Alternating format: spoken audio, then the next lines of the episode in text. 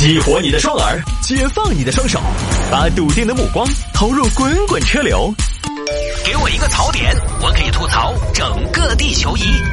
微言大义，换种方式纵横网络江湖。来，欢迎各位来到今天的微言大义，要继续跟您分享网络上一些热门的、有意思的小新闻。各位要回听我们的节目呢，非常简单，手机下个软件喜马拉雅或者是蜻蜓 FM，直接在上边搜索“微言大义”就可以找到往期的节目的回听了。现在我们的节目回听的命名也更加的人性化、科学化了。我们在每期内容的题目前面加了直播那天的日期，这样呢方便大家往回找。比如说有一天你听到某一天的节目，比如说今天晚上你觉得哎这期节目有点意思。但是听完之后呢，你又觉得意犹未尽，想回听一下，哎，再去找一找那种感觉。你现在呢就可以根据日期来做一个对应了。这个对我们来说呢，工作量不是很大，但是对我们微言大义的老听众来讲呢，应该是算是一个比较实用的功能。我们也在与时俱进，不停的改进啊。好吧，言归正传，开始分享今天的小新闻了。有听众朋友说，摆下这个事情，远程接吻装置啊。就这种话题，以后大家少推荐啊，多少有些害臊。今天还有听众朋友在微信给我留言：“汤哥，你这两年尺度没有前些年大了啊。”我随着年纪的增长，同时呢，我也是一个女孩的父亲。我觉得呢，咱也不说多么的体面，就是有些话呢，在公开场合咱还是不说，是不是？油腻的那一部分呢，咱们还是适当的掩饰掩饰。哎，我也希望嘛，自己能成为越来越好的人，是吧？为了孩子，我想变成更好的大人。不说了哈，这个话题呢，多少有点害臊。说的是最近网上出现了一款产品——远程接吻装置。有客户咨询啊，哎，请问这个远程接吻装置是啥子意思呢？亲你好，我们的远程接吻装置的意思就是远程接吻装置啊，有什么疑问呢？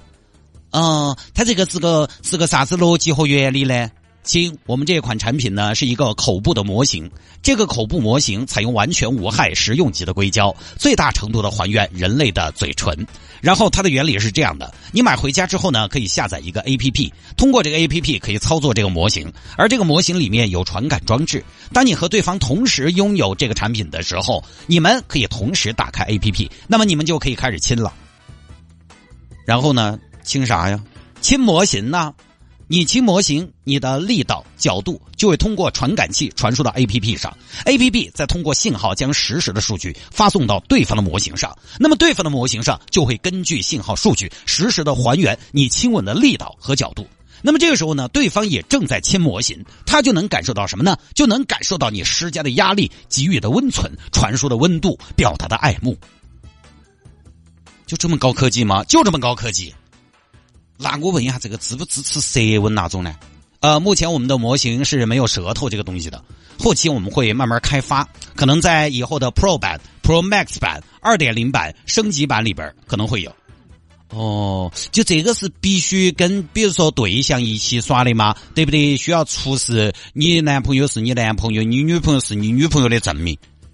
呃，这个我们本来呢，主要是解决一个异地恋的问题。哎，解决异地恋就是舌长莫及的问题。哪怕你们天各一方，也能随时随地的感受到对方给你的爱。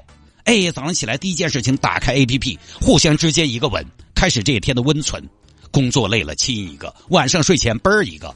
哦，是怎么个功能的。当然了，我们现在也开发了，通过这个 A P P 呢，你还有一定的社交功能。这个这种羞羞的东西咋个社交呢？你还可以跟陌生人远程接吻。这么刺激吗？是的，当然从道德上，我们不太建议您这么体验。我们这个主要还是解决一个异地恋，看得见摸不着，听得到没得搞这个现实问题的。你想，你一天浓情蜜语，你侬我侬，但两个人就是啊，看到看到走不拢啊，那是很具体的嘛。哦，还有点人性化，嘎。那这个模型造型可不可以定制呢？呃，是不能定制的。现在我们这个不太接受定制啊。这个定制的话成本就高了，都是固定的嘴型，就这么事儿啊。这个事儿我看了一下，人家正规的，正规的，二零一九年人家提交了专利，是常州机电职业技术学院提交了专利。你看嘛，人家还有些想法。他的设计者小蒋是跟自己女朋友异地恋七年，平常呢只能通过视频、语音交流，很恼火。我受够了，我受够了，这样的日子我一天也不要再过了。这样的恋爱我一天也不要再继续了。老公，你为不要跟我分手啊？我怎么可能跟你分手呢？我要发明，我要创造，我要上央视的《我爱发明》。如果我的身边没有你，那么我就用我的爱再造一个你。发明人呢，就是因为异地恋整了这个东西，现在好多平台都有买的了。他就是一个，反正怎么说呢？反正这个这个东西呢，反正我是不会买啊。它是一个很奇怪的造型，可以绑在手机上，然后你绑定 A P P，它还有一些功能，比如说它能实时的传输声音，哈哈，就更有真实感了。同时呢，A P P 还能给你的亲亲打分。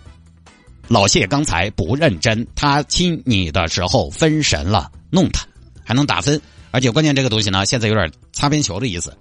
就我看了网上这种类似的产品啊，它有些 A P P 里边有所谓的广场，这广场呢，其实就是跟一个陌生人之间结交的平台。哎，去不去一个？来嘛，你哪儿的人哦？